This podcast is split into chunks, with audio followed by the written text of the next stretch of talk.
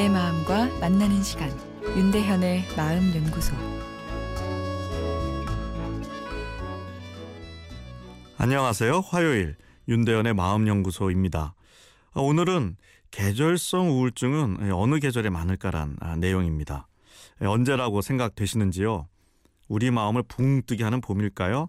아니면 파란 하늘에서 시작해 낙엽을 날리는 쓸쓸한 가을일까요?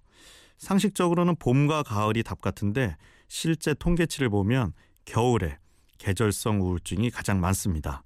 겨울 우울증인 거죠.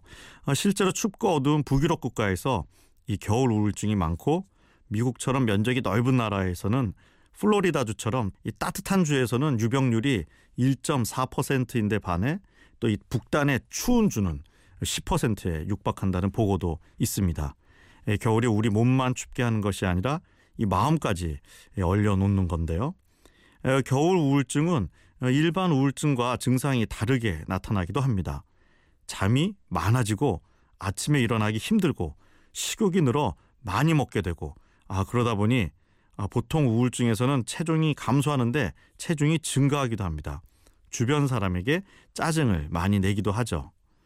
일반 우울증은 불면증이 주증상인데, 이 겨울 우울증에서는 잠이 오히려 늘어나는 현상을 보이는 것을, 아, 이걸 또 진화의 흔적이다 이렇게 이야기하는 사람도 있습니다. 겨울잠, 에, 즉 동면의 잔재라는 건데요. 에, 먹는 것에 대한 탐닉이 증가하고 잠이 많아지는 것이 겨울에 음식이 부족한 상황에서 최소한의 칼로리 소비만 유지한 채 생존을 보존하는 동면과 유사하다, 뭐 이런 이야기입니다. 에, 뭐 진위 여부를 떠나 흥미로운데요. 아, 그런데 지금은 겨울에 동면에 들어가서는 이 매우 불편해진 세상이죠. 겨울이 더 바쁘기까지 합니다. 이 진화의 흔적, 이 겨울잠을 막으려면 좋은 방법이 뭐가 있을까요? 겨울 우울증 예방에 광치료, 영어로 라이트 테라피가 효과가 있는 것으로 알려져 있죠. 우울증 수준의 질환은 아니더라도 이 추운 날씨에 살짝 우울감이 찾아오는 빈도가 꽤 높은데요.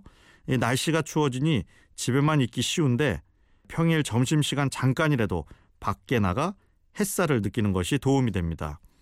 특히 주말에는 적당 시간 운동 등의 야외 활동을 하는 것이 필요하고요. 햇살이 겨울잠에 들어가려는 내 뇌를 다시 깨우는 것이죠.